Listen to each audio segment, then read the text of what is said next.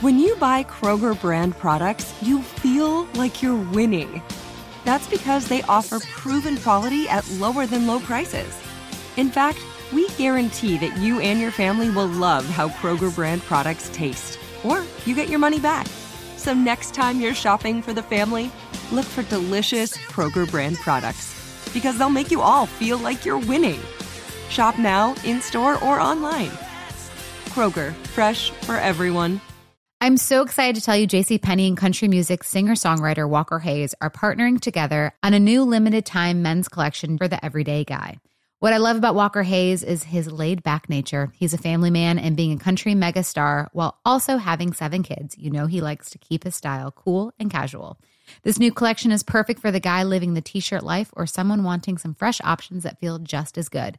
It's easy to wear, affordable styles that celebrate the ultimate family man, along with the quality, durability, and sensibility dads appreciate. Available online Saturday, May 4th at jcp.com and in store Thursday, May 16th, just in time for Father's Day. Limited time only. JCPenney, make it count. Trinity School of Natural Health can help you be part of the fast growing health and wellness industry. With an education that empowers communities, Trinity grads can change lives by applying natural health principles and techniques in holistic practices or stores selling nourishing health products. Offering 19 online programs that fit your busy schedule, you'll get training to help turn your passion into a career. Enroll today at trinityschool.org. That's trinityschool.org.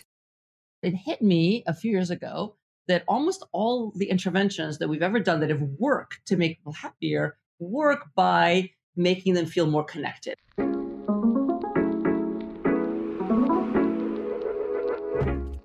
Hello, and welcome to the Psychology Podcast. Today we welcome Sonja Lyubomirsky on the show. Sonja is a distinguished professor of psychology at the University of California, Riverside. Originally from Russia, she received her A.B. summa cum laude from Harvard University and her PhD in social personality psychology from Stanford University. Her research has been featured in hundreds of magazines, newspapers, shows, and documentaries in North America, South America, Asia, Australia, and Europe.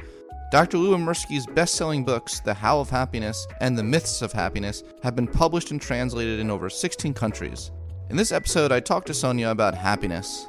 Across all of her research, Dr. Lyubomirsky has found that connection is what makes people happy. So then, how do we form high quality connections? Dr. Lyubomirsky gives us insight on how to use kindness, reciprocity, and gratitude to maintain and strengthen our relationships. We also touch on the topics of psychedelics, interpersonal chemistry, and social media. It's always fun chatting with Sonja. She's a friend, and I really admire her research in the field. She's a real pioneer in the science of happiness. So I'm excited to share her ideas with this audience today. So without further ado, I bring you Sonja Lyubomirsky. How are you doing today? I am doing amazing. How are you? I'm doing amazing. Today was the first day of school, so it's a big day. Well, thank you for taking the time to be on my humble podcast. It's a pleasure. Well, so as you know, I'm such a big fan of yours, and uh, preparing for today's episode um, and reviewing your work, it's like wow, like how to. There's so many fascinating things to discuss. And you've been studying the topic of happiness for 30 years, Hmm. more than 30 years. Yes. Is that right? Yes, in grad school. And 23 of those years, you've been studying how to increase it. Why did you get interested in this topic to begin with? You know, it was serendipitous actually. On the very first day of graduate school, I met with my advisor, whose name is Lee Ross, um, and he is one of the world's experts on conflict and negotiation, which is like the opposite of happiness. And we walked around, uh, and we, I don't know who said it, probably he first said it. He said, uh, you know, what is the secret to happiness? And why are some people happier than others? And back then, this was in 1989. So, yeah, you did your math. So, more than 30 years ago, you know, there was only one person who really was studying ha- happiness. That was Ed Diener, uh, kind of the founder of the field of happiness. Um, and there were just a few other kind of writers thinking about it. Obviously, for thousands of years, you know, thinkers and writers and poets have been talking about happiness. Uh, but empirical research was very minimum. So yeah, so it's kind of serendipitous. Yeah, I'm trying to like get my head back to that time period and what was being published in psychology at the time. So there was stuff on subjective well-being, life satisfaction. Uh, Martin Seligman had he uh, initiated positive psychology? No, No, that was uh, ten years. That was ten years later. that because that was 1998. So there probably wasn't even uh, much talk about things like such as purpose within the umbrella of happiness, right? It, there really was a focus on. Now, of course, there's the humanistic tradition, you know, Maslow, of course. course, that already had been talking about these sort of positive constructs, more, you know, in terms of theory than, you know, like experimental research. So I think we, you know, myself and, and many others started uh, kind of a, a very like rigorous empirical tradition studying these positive constructs experimentally. And you wrote The How of Happiness. That's uh, right. Which has amazing uh, collection of activities and things we can do. Mm-hmm. When this this discussion of happiness comes up, a lot of people ask me just how much we can change and how much is in our genes. Um, I wanted to start off with just a higher level overview of that because you've thought of that in a really, really nuanced way. And I believe you wrote a paper with uh, mm-hmm. Ken and Sheldon um, mm-hmm. on this topic. If you could just give it a high level overview of, you know, just how much is within our control, that would be wonderful. Sure, sure. Well, you know, originally we came up, Ken and I came up with a, uh, a theory that we called the pie chart. And the, the idea there mm-hmm. is that there's sort of three main determinants of happiness, kind of like three buckets of influences on happiness. One is our genetics, you know, our personality, which is, you know, very much influenced by genetics. The second one is our life circumstances, right? Some if you're poor, if you live in a war zone, you know, if you're in a, an abusive relationship, right, you're going to be really unhappy. Um, and then the third bucket is like what we actually can do in our daily lives to kind of maintain happiness, either make us happier or less happy for that matter, in terms of kind of our daily behaviors and think in the ways that we think about things. And a long time ago, we kind of we tried to put numbers on those three categories, and I we think that was a mistake because you know we really don't know what the numbers are. Um, so now, I guess our more nuanced perspective is that we still believe that there are these three types of influences on happiness. Um, genetics really are pretty powerful. Research with twins, um, research that compares twins that are identical to twins that are fraternal, uh, shows that there's a really high like heritability component for happiness like there is for almost any human trait including yeah. love of jazz music right including your blood pressure. And so identical twins are much more similar in their happiness levels than our fraternal twins. So we know that suggests that there's sort of a genetic component to happiness. So that is true you know that but that doesn't mean that you're fated right to be a certain level. Um, our circumstances absolutely matter but if we're kind of you know maybe maybe a lot of the listeners of your podcast are like fairly comfortable like they're not they're not living in a war zone um, and so their circumstances don't affect their happiness sort of as much as probably they think they will but they do matter of course and then like what i've been studying what a lot of researchers have been studying is like what can we actually do to change our happiness? Like you know can we actually change our habits? Can we actually think in ways that are different different? And so that's like the third component. So really all of those three components matter all of those three buckets matter i just i just don't like to put numbers on them anymore. So you know we can't say like this percent of your happiness is due to like this factor. Yeah because um you know heritability is all about there's so many misunderstandings of what it means. It's mm. just it's a population statistic. You can't parse out what percentage within a person is genetic and which parts environment it's all connected within a person um, you were only talking about partitioning sources of variance technically with the heritability coefficient. Yeah, no, no, and this is consistently misinterpreted. That's why, like, we want right. to be careful right. But, like, for example, we know that nations differ hugely in how happy, like, the average citizen is, and that really is consistent with research on genetics because if you take the entire environment and you make it more fertile, you know, you make it, you know, more positive, then like everyone's going to be, uh, you know, happier. Uh, well, to some extent. Um, so good point. Good point, Scott. Yeah. When the environment is equalized, genetics mm-hmm. becomes more important in explaining the variance mm-hmm. in an mm-hmm. outcome. People mm-hmm. don't realize that either. You know, mm-hmm. like in a way, the extent to which genetics matters, is the extent to which you have a just and fair society. so, absolutely, yeah, yeah, yeah. It's just, it's just, uh, it's a, it, and uh, and Paige Harden uh, has done some mm-hmm. great work on mm-hmm. that, and she was on my podcast talking about mm-hmm. that. Yeah, I read um, a New York article about her that was really fascinating. Yeah. Oh, cool! So the um idea that, that I have always resonated with, and I and I was wondering if you could tell me what the latest thinking about is, is the the set point theory of mm-hmm. happiness. Mm-hmm. It does seem like mm-hmm. we adapt quickly to uh, the the extreme highs and extreme lows in our life, and we tend to return to a sort of baseline um, level of happiness that is maybe set by the genes in terms of rea- uh, reaction range. And I was mm-hmm. wondering where you, your thoughts are on the latest thinking about that. Sure, sure. So again, I think I want to offer kind of a more nuanced perspective on that than I think the average person might have. Um, so the set point theory is sort of the idea that we all have kind of like a set point or like a baseline happiness, maybe in partly, you know, influenced by our genes and, and our environment. And then when things happen to us, like let's say we get like a raise at work, or we have a baby, uh, or we have some kind of downturn, we lose our jobs, then our happiness kind of goes up and down, but then eventually it sort of goes back to the set point. And that process of sort of going back to our baseline, kind of what comes up must come down, or what comes down must come up, is called hedonic adaptation. Mm. Now, hedonic adaptation is a pretty powerful phenomenon, right? Human beings are mm. really good at getting accustomed to changes in their lives. You can mm. argue that evolutionarily adaptive, that like we need to, you know, be really attuned to changes in our environments, right? We have to be attuned to sort of threats or to opportunities. But then when things are kind of the same, like we get a raise at work or we buy a new house, and first we're really excited about it, but then it's sort of the same, right? Like the our house is kind of the same every day. Our new car, uh, you know, uh, uh, is the same every day. Uh, we we sort of adapt now, but research shows that we adapt much more quickly and much more completely to positive things than to negative things, right? So positive things, like I just mentioned, like we buy a new motorcycle, we buy a new bag, we um, even a relationship, right? We kind of adapt to. Like research shows that people tend to adapt to marriage. You know, on average, after two years, people kind of go back to their previous baseline. Now, of course, there's lots of individual differences there that are kind of hidden by the by the average.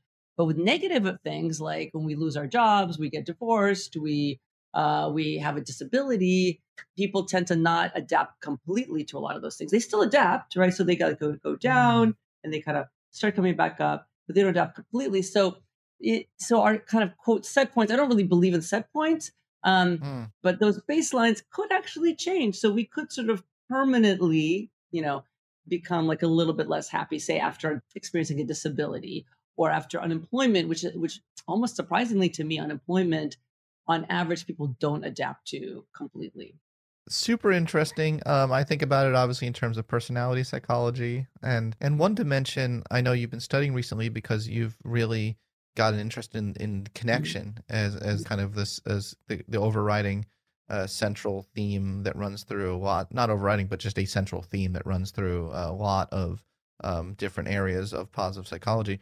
Um, I'd like to double click on this introversion extroversion dimension for a second because you know we might have a set point um, in the sense of like a, I don't like the idea of set but like a baseline, a mm-hmm. baseline mm-hmm. a, on average mm-hmm. mm-hmm. temperament that mm-hmm. exists. That certainly exists. Some Absolutely. people are grumpy. Some people are grumpy people. Some people are like, "Hey, how are you doing?" And uh, you know those people are annoying. But but but anyway, that's my own judgment. We, we are, but we're not. Yeah. Hopefully, we're not annoyingly happy, right? there's a, there's a difference. There's a yeah. difference. That's a new construct. Annoyingly happy. Uh, there's also. I'm, I'm sorry. I'm like laughing right now. The annoying happiness. Okay. yeah, mm-hmm. like there's a scale. We should create that scale. Mm-hmm. You know. But anyway, what's so interesting to me is that you may be temperamentally an introvert, but your research shows that you can experimentally get people, regardless of whether they're temperamentally an introvert, extrovert, into certain situations and it has effects that average over what your temperament is like that over you can override your mm-hmm. temperament mm-hmm. in, in terms of the benefits of connection right. and sociality so i'd love to hear about your research about that because it's so fascinating so fascinating exactly so first of all just a tiny bit of background I've for years i've been doing these inter- interventions where we try to make people happier uh, by experimentally kind of prompting them to engage in certain kinds of strategies or new habits like try to be more grateful in your daily life you know do acts of kindness uh, engage socially more with others. And it hit me a few years ago that almost all the interventions that we've ever done that have worked to make people happier work by making them feel more connected or interacting more with other people. So when you write a gratitude letter to your mom it makes you feel more connected to your mom right when you do acts of kindness it makes you feel more connected to the world in general or to the people that you're helping um, and so, uh, you know, what, but one of my favorite studies. So, so I think connection is really the key to happiness. So it sounds like a such a cliche, right? But it took me like 20 years to get to the point where I'm like realizing right. connection is the key to happiness. Um, so one of my favorite studies I did with my former student Seth Margolis, where we asked people for one week to act more extroverted, and then the sort of try to be more extroverted than you usually are. And then the second week, try to be more introverted than you usually are. We didn't actually use those terms because they have sort of connotations, um, or vice versa. And people got a lot happier during the week that they acted extroverted. They got less happier when they acted introverted. It, and it didn't matter whether they were originally kind of high or low on extroversion or introversion, which really surprised us. Like, we thought, you know, Susan Cain has this lovely work, this lovely book called Quiet. I'm sure your listeners know about it. And, and she, she's, you know, she argues that it's exhausting for an introvert to act extroverted. Now, in our study, we didn't make them act extroverted all the time. They could sort of choose when. And so maybe in May, a week was not that long.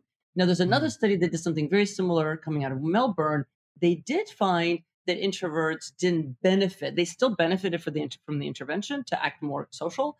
They didn't benefit as much. And also, they showed bigger decreases in feelings of authenticity, which does make sense, right? They felt kind of less authentic. So there's some work now very very new trying to figure out like what happens when you act kind of counter dispositionally right? Like you count you act kind of against your personality. You might feel less authentic. I would argue you feel less authentic at first but then over time it becomes a little bit more natural. Just like anything when you try a new try on a new identity or role you know you first like when i became a professor right i felt really inauthentic. I felt like an imposter but then over time i just kind of got used to it yes Jessie Sun uh, is doing wonderful research along those lines. Well, she did the Melbourne study. Mm-hmm. I know, homegirl. I know. That's why I want to give her credit. Yeah. I want to give her yeah. credit. Yeah. And I wrote about that article uh, about her research in Scientific American. If people want to read that article, um, but the so there's some nuances here, and I do think it's also interesting. There, that there was a study that came out showing that if if you give extroverts too much socializing, they get tired too.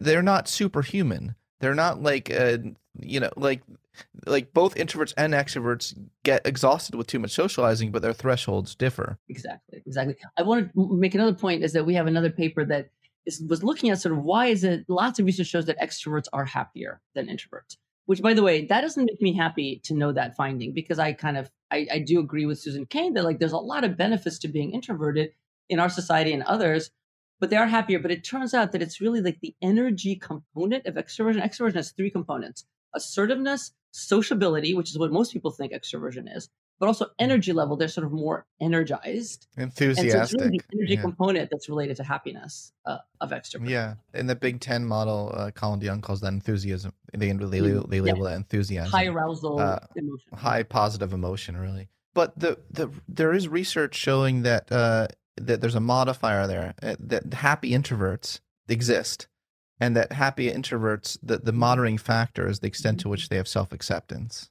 mm. so I fi- i've always found that research I, i've wrote about that as well so funny we're talking about i actually just i just tweeted this out like the bi- so well i retweeted someone who quoted me saying the biggest key to being a happy introvert is simply self-acceptance mm-hmm. yeah. so. so. is that like self-compassion or uh, self- no well just the extent to which you don't feel shame for being mm-hmm. introvert, mm-hmm. the extent to mm-hmm. which you own it as part of your identity you know because there are those who read you know the susan cain's book and then they they make that introversion is like a really positive part of their identity you know right and there are cultural differences of course because in other cultures it's yeah. much more um, desirable to be introverted mm-hmm. but um but yeah this research uh you you've conducted on this is is, is so interesting and it does show the power of social uh connections um now social connection is not necessarily the same thing as um, what energizes extroverts, which is social novelty.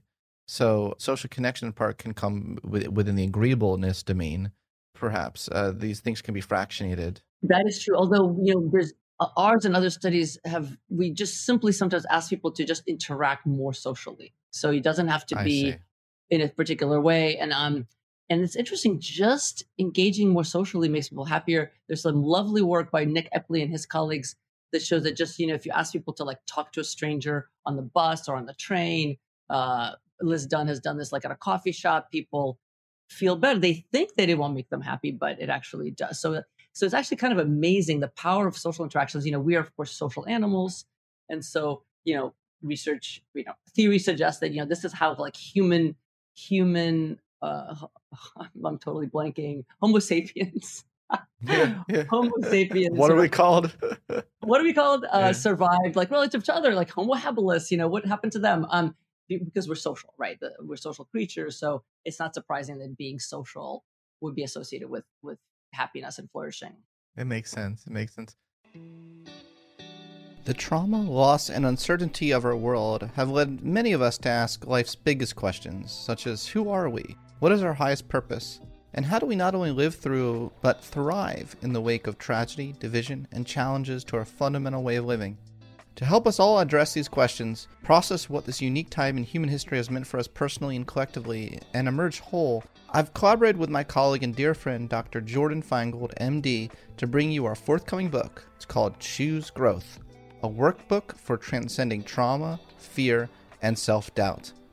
It's a workbook designed to guide you on a journey of committing to growth and the pursuit of self actualization every day. It's chock full of research from humanistic psychology, positive psychology, developmental psychology, personality psychology, cognitive science, and neuropsychology. So, lots of themes that you hear about on this podcast. And it's aimed to help us all integrate the many facets of ourselves and co create our new normal with a renewed sense of strength, vitality, and hope. Whether you're healing from loss, adapting to the new normal, or simply looking ahead to life's next chapter, Choose Growth will help steer you there to deeper connection to your values, your life vision, and ultimately your most authentic self. Choose Growth will officially hit the shelves September 13th, and you can order your copy or the audiobook in the US now on Amazon, Barnes & Noble, IndieBound, and all major retailers. If you're in the UK and Commonwealth, you can order now at bookshop.org.uk. We truly hope this book helps you grow and thrive and become your best self. Okay, now back to the show. What happens if you force psychopaths to be more social?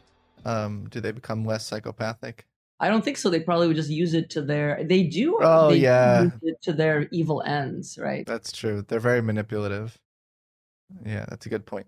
I, I want to do that study from afar. Another fascinating area of research that Mm-hmm. you've you've uh, been looking at lately is how MDMA Mm. can boost connection. Well, also can be a window into understanding what what underlies feeling understood and connected. So, can you tell me a little bit about some of your work on this and what you call quote? Here we go, psychedelic social psychology. End quote. Love that. Did you coin that? I kind of want to inspire someone to start a new field called psychedelic social psychology. I know.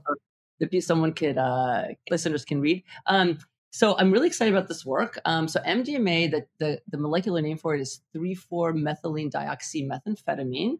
Um, it's otherwise called Molly or ecstasy. Um, and it's a it's a compound that has has been shown both in sort of clinical trials and experimental research and also anecdotally to sort of foster feelings of closeness, warmth, trust, connection, empathy. People, while they're on the drug, they feel uh, they feel grateful, they feel compassionate, they they want to help others. Really, really, really connected. And so I thought, like, what a great drug to study as a window into studying social connection. And so, Hmm. um, when you're on the, the acute drug, the acute effects of MDMA is that people feel really like connected, really understood, valued, and cared for, which is what this is called partner responsiveness theory. Harry Reis, one of my favorite theories in psychology. And so, studying this drug can we could be we could use it as a research tool, as like a window to try and understand like what are the psychological ingredients and what are the neurobiological roots of feeling really connected.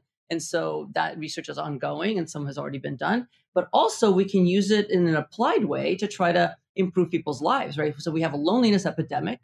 I think in the UK, even uh, uh, appointed a, a, minister of loneliness. Um, and so, what if we give MDMA to lonely people, maybe just once, maybe with a booster? I'm not saying that we should we need to take it repeatedly to have the effects because people say that they're really transformed when they take it because they feel so close um, your walls kind of come down. You're really able to sort of engage with people in a deep way. It's used for couples counseling, I think, for um, not surprisingly, because you know, imagine a couple that's trying to like talk about conflict, you know, conflict or something that's painful. People on MDMA uh, don't feel defensive. You know, they don't feel the same kind of anxiety or fear. So, um, so it's really like kind of a beautiful molecule to to study if you're interested in in social connection, which of course is like a really important topic to study. Social connection is a is a basic human need. It's really a public health concern. It's associated with health and mental health and physical health and longevity. So um, yeah, I'm really excited about this research, and there's like a lot to be done. Of course, psychedelic science and psychedelic medicine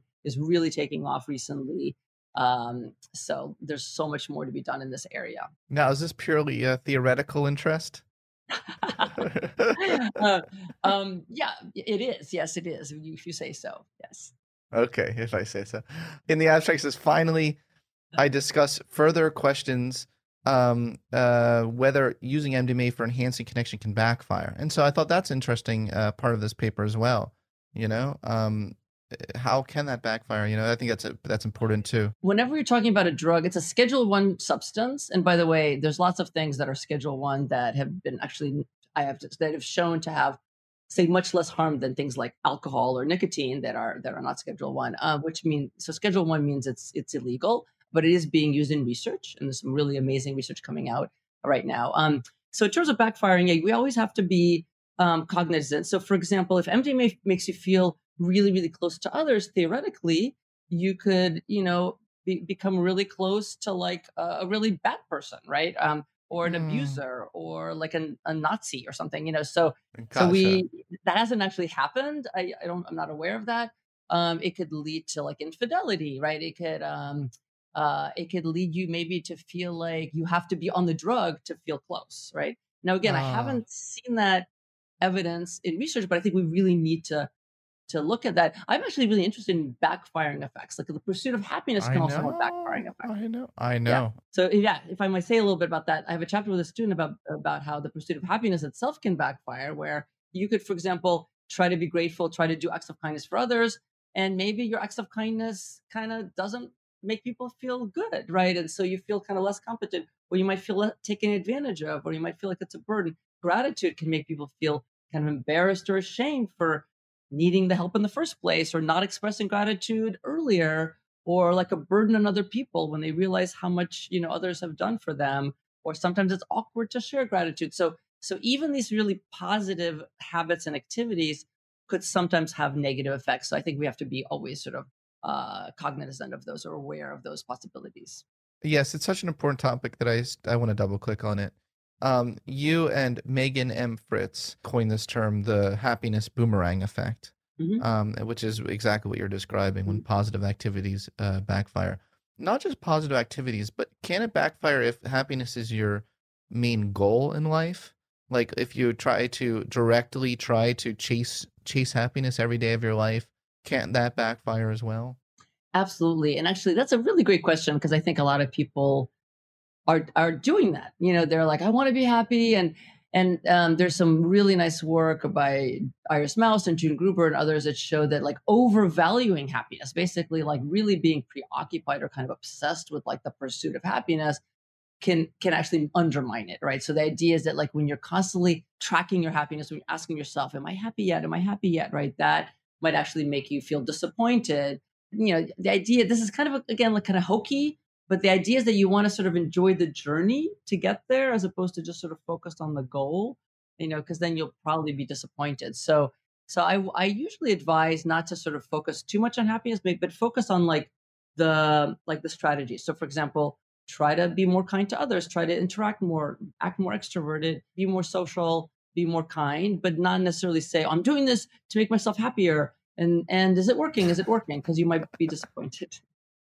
Yeah, no, that's exactly right. I think happiness is an epiphenomenon of other things that you uh, focus on in your life, like meaning and purpose, um, for sure. I just I loved this article you wrote, you know, with Dr. Fritz, right? Yeah, really love this article, and um, you, you know, you make a really interesting point in there that when someone else is the recipient of kindness, you know, like there there could be this utopian kind of idea in positive psychology. It's like, oh, well, of course, you know, that's going to give us well being benefits. But look, we're human too. Mm-hmm. I mean, can't like jealousy come in? Can't like, you know, like normal other human drives that positive psychologists sometimes don't, they're, they're like, don't even talk about that. Don't talk about that.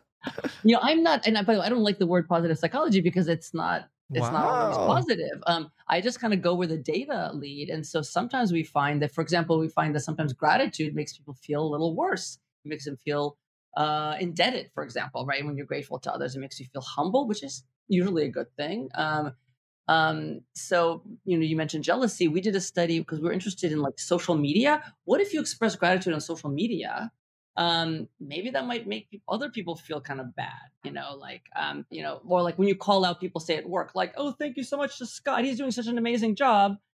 And then maybe your colleagues don't, you know, don't feel so good about that. Um, so uh, we're interested in sort of pursuit of happiness kind of like online too, because of course it's such a big part of our lives now. Um, yeah. Anyway, I couldn't agree with you more. Yeah, it's just it's so important. I I love it. You're doing this, uh, and, and it's just oh, you're so productive. Um, it's, it's incredible. It's incredible. I mean, you know, it's all uh, my students and collaborators. I have the best students mm, and collaborators, and they are that uh, helps. love them yeah. so much. Yes, that helps. But you know, even uh, with all that uh, wonderful modesty, even aside, um, there are solo authored publications I'm looking at right now. So, so, so, so, you know, you can't hide from your, uh, your amazingness for too long because your soul amazingness, you can't hide from it for too long. Cause even like this paper toward a new science of psychedelic sociology, it's solo authored paper and it's, uh, it's just really brilliant, uh, really brilliant, truly brilliant how you integrate and bring together so many different threads within social psychology. You know, you have this you have a chart of the different areas which it can be impacted. Um, and I love how you mentioned creativity, by the way, because that's my area of study. Wait, sorry, is that on the chart? Mm-hmm. Creativity? You put creativity, oh, yeah. Oh, yeah. yeah. yeah. I have to say yeah. that paper because I was so interested in this brand new. When I started working on it, it was about three years ago. Even then, uh, you know, psychedelic medicine hadn't really been taking off as much.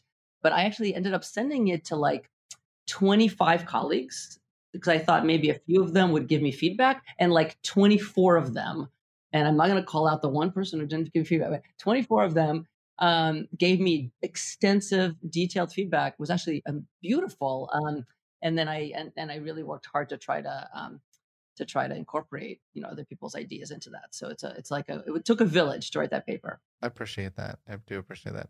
You have a lot of projects going on in your lab right now, mm-hmm. right? A lot of things happening, and I, I just wanted to go through and discuss some of them.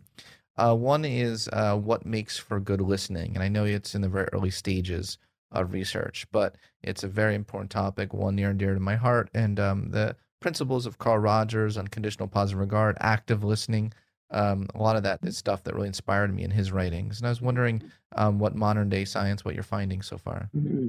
So this is a really brand new project. We're also looking at conversations, right? Like what makes for great conversations. Because if, if the key to happiness is connection, and how do we connect? By talking to each other, basically. Mostly it involves talking. I mean, sometimes there's no talking, but there's, uh, yeah, mostly. So I'm working with this um, really amazing researcher from Israel in Israel, whose name is Guy Itzchakov. And I was actually just messaging with him uh, just now. Um, and he's an expert on listening. So he's teaching us a lot about listening. And he he talked he he studies what's called high quality listening. You know, and I actually and I have lots of ideas that you know we I, I want to test that we want to test, but sort of this idea that some of it, of course, is sort of maybe might sound obvious, like the kind of nonverbal, you know, ex- gestures and expressions, eye contact that you need to show to show that you really are truly listening the kinds of questions that you're asking my my own pet peeve. I mean you're a you know you're a podcast co- host so you're used to asking people questions.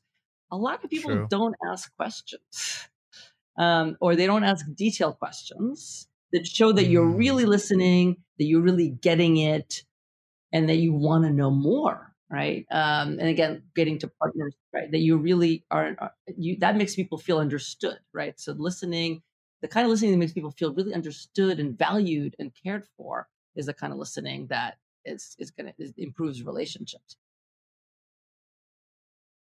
No, it's good to know uh, that how the framework and the and, and the way that you and your colleagues are looking at that issue is going to be so important. I I was uh, thinking about Carl Rogers' notion of active listening, which is is is asking good questions, and well, that's what makes a good coach as well is is powerful, asking very powerful questions. And yeah, so listening is so important, right? For like doctor-patient relationships, right? Therapist, uh, client relationships, student-teacher relationships, romantic relationships, friendships, right? It's just so important. So I I'm really excited about this sort of new line um, that we're sort of jumping into. Yeah. I'm excited that you're looking into that. Um, I saw a very interesting study the other day that tried to quantify what the optimal amount of talking is for a conversation for the for the other partner to perceive you as a good conversation partner. And I actually found, uh, and the researchers actually found that people tend to underestimate um, how much talking they should actually mm-hmm. do in a conversation. That people who talk more than than they think they should um, are actually perceived as more confident, and and actually the other the, the other person enjoys the conversation more. So um, that's kind of the interesting other side of the coin. You know, listening is important, but maybe too much. Again, it goes back to your backfire effect. Yeah. backfire effect. Too much listening can Yeah. be like, geez, do you have uh, you have anything to say yourself? right it has to be reciprocal and there's this paradigm um, called fast friends where it's used in research it's also used sort of in applied context where people kind of ask each other a series of increasingly personal questions but what's and so because self-disclosure is really important too right? Because it has if you're self-disclosing you're really showing a part of yourself. Um, it's you can't really feel understood if the other person doesn't really see what you truly are like inside. Um, but it has to be uh, what's the word? Symmetric right? Like if you're doing all the talking or if you're one person doing all the listening it feels uneven right? And so it has to be symmetric. So this fast friends uh, procedure people take turns right? So i might ask you you know a personal question like when was the last time you cried in front of someone and you might answer that question and then i really listen might follow up and then you and then i it's my turn to answer the same question and so that kind of reciprocation is really important to having like a deep connection hundred percent. Um, and also, uh, well, trust. Trust is a really valuable one uh, within within a high quality connection. How much do you like uh, or studied um, uh, rely or draw on the work of Jane Dutton uh, and high quality connections? Yeah, absolutely. So I've I've read her work, right? So yeah, high quality HQCs, right? High quality connections. Um, correct. Correct. right. And so she has a, a theory of sort of what makes up for high quality connections that are that is really relevant, right, to what we're studying. We're trying to sort of draw on everything there is uh, on this in this re- research. For so Bob Rosenthal, for example, is one of my colleagues at UC Riverside, where I am a professor.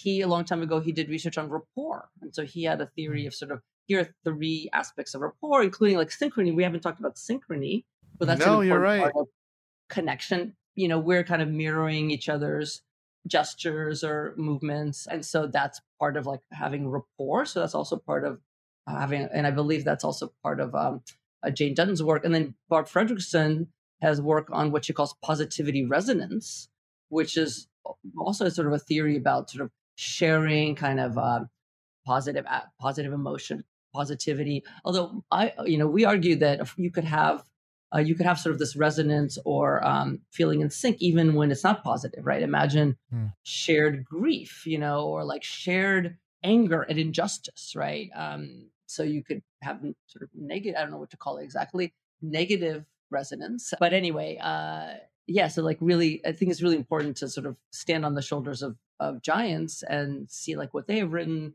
and then kind of try to extend beyond what they have done. And again my my mo is to do experimental research. So we try to sort of test things that maybe have been shown um, like naturalistically happen in real life and then we try to bring them in and sort of uh, manipulate them to see if like if you get people to sort of listen in this way or if you get people to uh, you know interact in this way will they um, you know will they become happier I love it. Also uh, relates to Sara Algoe's work, positive interpersonal processes. Right.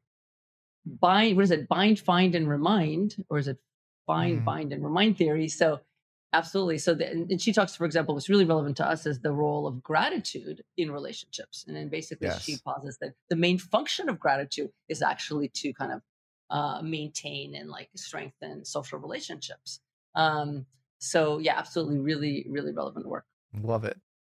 Um, I'm also super interested in your work on interpersonal chemistry Mm. and and how to create it because don't you talk to people sometimes and you feel a severe lack of interpersonal chemistry off the bat and you kind of like you know you check your watch you like look for the exit what's going on there Yeah, so I have quite a bit to say about chemistry. We have so Harry Reis, who's the um, uh, sort of the, de- who developed partner responsiveness theory, right, which is the importance of feeling understood and cared for and uh, uh, valued. So he and I and my student Annie Regan uh, wrote a paper that kind of presented a theory of chemistry because we, I, I believe, no one had actually like kind of just visually kind of described what chemistry is.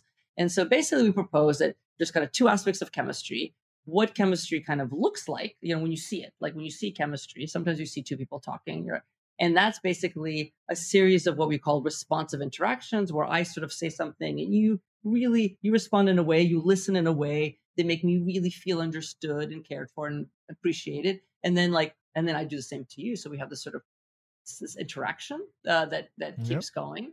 But then wh- what does chemistry actually feel like? So and i can kind of throw this out to your listeners like when you've had when you've experienced chemistry with a person or with a group for that matter, or like a sports team, what does it feel like? Well, there's sort of three components. One is it feels good, you know, it feels positive. There's sort of liking, attraction, warmth. Another is you feel a sense of like shared identity, like or similarity, right? You're like on the same team or you're a couple. Um, and then the third is you're typically you're pursuing goals. You know, so like if you and I have chemistry right now talking, we have kind of a shared goal in mind, which is this conversation or this podcast you have sort of these shared mutually you know um, interdependent goals but like we really harry and annie and i really believe that chemistry is something that can be built you know it's not like mm. oh you either have it or you don't just like happiness um, it's not easy right so I, my example is like I have to, you know, I have a lot of kids. I have four kids, and so I, have been to a lot of like kid birthday parties, and I don't love going to kid birthday parties because you're just kind of stuck talking to people that you don't don't really know. You know, these other parents, and so, like, let's say you're sort of talking to this other parent and they're not like that interesting to talk to. How do you draw them out, right? How do you build chemistry with them?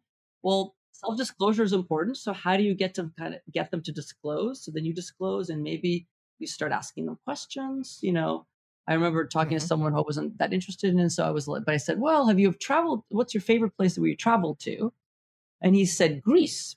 And actually, I've never mm-hmm. been to Greece, so I was like, "Well, tell me about that. What is Greece really like?" You know, and so we ended up having a really nice conversation that had a little chemistry with it in it. You know, we kind of felt like, oh, felt a little bit in sync. By the way, feeling in yeah. sync is probably the most the key to chemistry. Synchrony. Yes. Yeah. But this sounds like these other things are precursors to synchrony. It seems like synchrony is more an outcome. Or like a it's a symptom. Emergence. Like, like yeah. Emergence. Yeah, yeah, yeah. These are all emergent phenomena. So um I think it's debatable, right? Like sort of where in the time course things can happen. We kind of debated that a lot. So um, yeah, we could talk about that sort of the nuances there. You know, I love nuance. Um, I mean, this is a, such a groundbreaking paper. Um, you know, because you and you distinguish between what chemistry looks like mm-hmm. versus what it feels like. Now mm-hmm. these two things can come apart, right? Like you know, you can have all the people in the media be like, "Oh, uh, Mary Sue and John, the two celebrities, you know, mm-hmm. like look at their amazing chemistry they have, and they'll be together forever." And then they get divorced the following week. So sometimes uh, these things can come apart, right? Our perceptions can be different from how people actually experience it. And no, it's true. That's true. We could certainly be wrong. But again, when I, when we say what chemistry looks like, that's what I'm talking about. That those those interactions, right? So you really need to see Mary and John in conversation and really kind of be a fly on the wall. So not just kind of them like taking photos together, but like really see like when they're having that conversation, are they making are they kind of like throwing the ball back and forth in a way that makes them feel like they're they're feeling understood and appreciated. They really are um uh you know in sync with each other. So but I agree sometimes we could just be wrong. We can be. We yeah. can be. Okay, can we be wrong too? Like in terms of our own perception? Like it's like what if I'm so what if I'm like, oh wow, you know, Sonja, I think we're having such amazing chemistry right now. And you're like, Scott, n- nah. Yeah. Nah. It's actually a question that we even maybe have it somewhere in the paper we considered can it can chemistry be one sided, right? Like you feel That's what I'm saying. Yeah, exactly. That's what I asked. And can I exactly? I know. That's why. Yeah, that's why I brought it up. So, um, so but we don't really know. Like, I think it's debatable. Like, is it really chemistry when only one person feels it? But I think we kind of settled on like maybe yes. Like, if you really feel you have all the sort of symptoms of chemistry, you're feeling the chemistry. You know, and I'm not feeling it, uh, or vice versa. You're not feeling it. I, I'm feeling, I'm feeling. I was just, I was just joking. I'm feeling amazing chemistry right now. Actually, I think okay. if I might compliment you, Scott, I think your superpower is that you make people feel like at ease. You're very easy to talk to, and it, actually that's one like channel into chemistry, mm-hmm. right? You know, people who are kind of awkward and they don't say much yeah. and they sort of pause and they kind of look at you. You know, it's harder to develop chemistry with them, and you you have a, a an Thank ease. You. you know, Thank you. I really appreciate that. Well, p- people should know, you know, eh, that we were friends in real life. We're friends in real life. Yeah, we are friends in real life. People might not know that, so th- this is not as awkward as Full it sounded. Disclosure: We are friends in real life, although new friends. Okay, so what is this idea of, um, you know, that you can count too many blessings? I find that research fasting. I saw you actually at a NIPA conference talk about that research mm. uh, like six years ago, um, and it fascinated me ever since. And we still don't have all the data. Uh, okay, fair enough. Can you count too many blessings? Okay, so there's there's a phenomenon in social psychology called the effort as information heuristic. Okay, effort as information heuristic. And the classic study was done by Norbert Schwarz at USC, and they asked people. I think I don't remember the numbers. It was something like list like five assertive behaviors that you have done recently, like assertive behaviors, or list like 15 assertive behaviors. So the more people, the more behaviors people are forced to list, the less assertive they think they are, because it's harder for them to think of 15 assertive behaviors. Or you ask college huh. students at the end of a class, uh, list like 12 things you liked about your professor, or list three things you liked about the professor. The people who list or ask to list 12 things actually don't like the professor as much overall because it's hard for them huh. to think of 12 things. So, could that be true for counting blessings, right? If I ask you to think of like 20 things that are good in your life right now, and maybe you have some trouble coming up with 20 things, you might conclude that your life is not as fortunate as you thought it was. Um, and also, it could just be kind of a burden. Um, so, we did a study where we asked people to count two blessings, four blessings, or eight or 16 or 32 blessings and mm-hmm. and sort of measured their affect. And we found that the what do you think was the Goldilocks kind of number of blessings? Two, four, eight, 16, or 32? I was gonna say eight. You know, I I, I thought it'd be four. Um, mm. but eight eight is actually the right answer. Uh, it felt it intuitively felt right to me. But we are trying to replicate that study. We haven't been able to replicate it. So, you know, mm. just full mm. disclosure, we'll see what happens if that's that's a real effect or not. It's such a valuable nuance within the field that says like count your blessings. You know, it's like yeah. Another nuance in the field. Again, my student Annie did a, a study for her like master's thesis where we she compared what's what's sort of more happiness promoting for gratitude, writing a gratitude letter or like gratitude list, right? Counting your blessings. And it turns out that letters or kind of essays are more happiness inducing than lists. And I think it's not that surprising when you're writing like a whole essay. It's more meaningful, it's more rich, right? You could talk about like, oh, my mom has done all these things for me. If it's just a list, it's sort of not as it's a little bit more trivial. That makes a lot of sense. That makes a lot of sense. Yeah. I know a topic you could go on all day about is the use of smartphones and social media, um, and how it's uh, making us maybe unhappy in some ways. Can you talk about the research you found on the association between these things? Yeah, I'm going to try to yeah, and I'm going to try to be sort of brief. Um, so another former student, Lisa Walsh, this is going to be this is sort of her um, wheelhouse, and um, she did a dissertation. So we there's lots of research on this. You know, Jean Twenge published a lot of research yeah. showing that you know smartphone use is or technology. Uh, yeah, I would say social uh, digital media use is associated with lower well-being, more suicidality, you know, more depression, especially in girls, and really maybe only in girls. Boys tend to video play video, video games that are more social. Anything that's sort of more social tends to be happiness inducing or at least not reducing.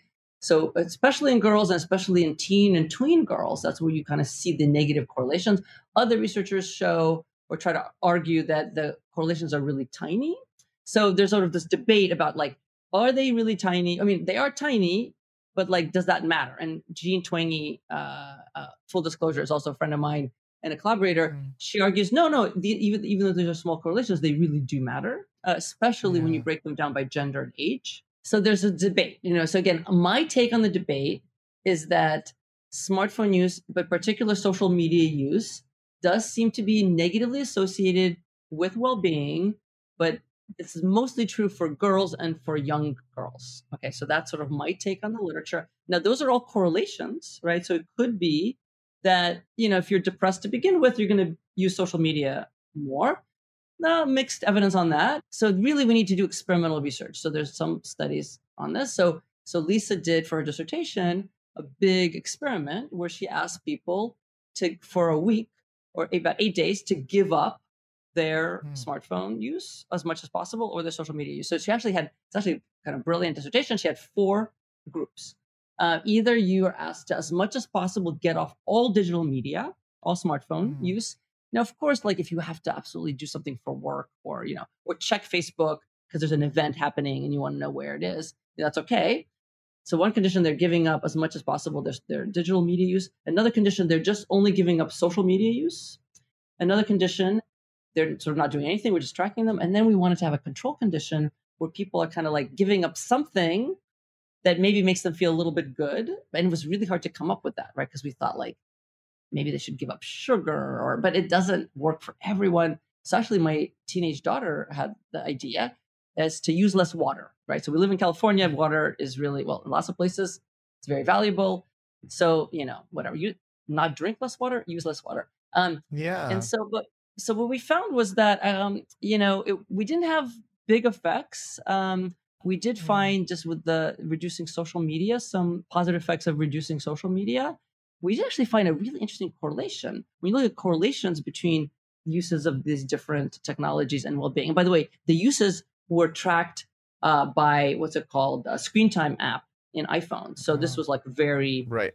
hardcore, rigorous tracking. This isn't self-report, like yeah. you know, because people don't know Right. how much, like how many hours did you use your phone today, right? You Right. you don't know, right? Um, and it turned out Right. that some apps were associated with less happiness and some with more, or not, or or not associated. And the Mm-hmm. less was like Twitter, Facebook, more happiness, Snapchat. I mean, we don't know why, and I'm not like an I'm not like a promoter of that company, but um, that was kind of interesting finding. What about TikTok? Um, I'll have to look that up. I think, yeah. In fact, I can look it up now. If uh, it's So popular. yeah, I know. TikTok maybe the most popular. Um, What about Instagram versus Twitter? I think both of them were ne- negatively associated with happiness. Yeah, because I see that with Twitter, but I feel like Instagram's happy. I feel like people on Instagram are happier, like just in terms of the way they write and talk to each other. That's all. Yeah. Uh, yeah, we didn't find that in terms of their own happiness, but maybe like positivity. If you code, is that what you're saying? Kind of if you code positivity in people's posts. I don't know what I'm saying. It just seems like Instagram. What what I'm saying is, it seems like, from my experience, that people are happier on Instagram. People are grumpier on Twitter. Um, There's lots more heart emoticons on Instagram. Yeah, yeah, yeah. Okay, so the positive relations with happiness are uh, gaming apps, right? So because again, they're more social. News Real app, actually, yeah. Camera app is positive associated with happiness. That makes sense because you're kind of taking photos, and Snapchat is positive associated with happiness.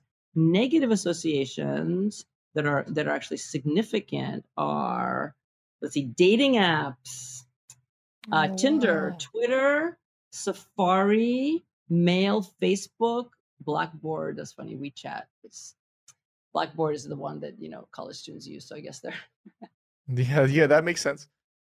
But not not Instagram. Uh, let's see where Instagram is. I think Instagram is just not significantly related to.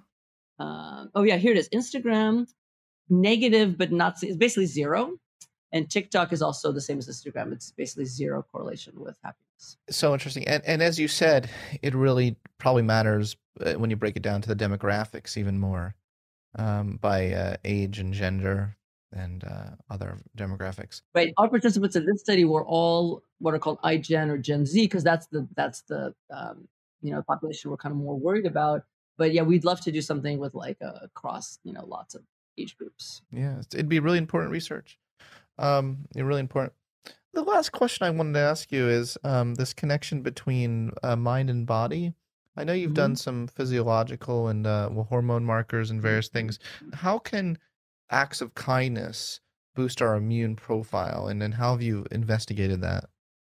yeah, I'm super excited about this work. So this is work with my my students and former students. Thank you, and uh, actually a former um, grad school buddy and friend named Steve Cole, um, who is a social psychologist who retrained as an immunologist. Uh, he's at UCLA, um, and so he does what are called genomic analyses, looking at RNA gene expression. So we've now have two different studies because we we replicated the first where we ask people again it's an experiment. We ask people to do acts of kindness for others. So we have one group do acts of kindness for others. Another group uh, do acts of kindness for yourself which i think is a great comparison condition because it makes you feel good in the moment to kind of treat yourself to like a massage or a candy bar or something or nap. Um, and then we also have sort of a group that sort of tracks their activities so they're kind of trying to organize their time but it's, it's kind of fairly neutral. Um, yeah. and what we find is that only the group that it does acts of kindness for others is over a period of four weeks. We collect their blood spots, their blood before and after the intervention. Only that group uh, shows changes in their RNA gene expression that are associated with a healthier immune profile. So cha- they they show less pro-inflammatory gene expression. So think inflammation. More inflammation is bad. So we have less pro-inflammatory gene expression. We have some indication in the second study of, of we're not sure about the, of more antiviral gene expression. So um, really, really cool. Wow. So again, doing acts of kindness for others leads people to show in their blood sort of downregulation of pro-inflammatory genes. Uh, so we're super excited about that. I am super duper excited about that. Uh, we we need to get the word out there. Uh, you know, in this in, in this environment of uh, lots of divisiveness and um, yeah, that that that uh, kindness matters. Mm-hmm. So yeah, so do so helping others makes you not only makes you happy, but it maybe might even prevent you from from catching viruses or getting sick. But we don't know that because this is just a marker, right? So we we actually are not looking at kind of quote real health. Thank you for that uh, nerdy caveat, Sonja. It is amazing to have you finally on the psychology podcast. Um, I why am, haven't you asked me uh, to be on it before? I I uh, know. Uh, well, I have, but you know I have. I have. You've been. Have you're I? a busy human. Yeah, yeah, you're you're a busy human, but um, uh, honored to call you a friend. Um, and yeah, I'm just I'm so I'm so uh, enamored by your career, and uh, I mean, you are legitimately a legend in the field of psychology. You're a legend. Thank you, Scott. No, I love doing this work, and again, my students are cloud. The best part of it, because of you know, because of connection, right? The best part of it is working with other humans, right? With my students and collaborators, and and doing this kind of thing, like talking talking to you, talking to other people to disseminate the science is really super fun. Can't wait to get this out there. Mm-hmm. Thanks. Thank you. Pleasure. Thanks for listening to this episode of the Psychology Podcast.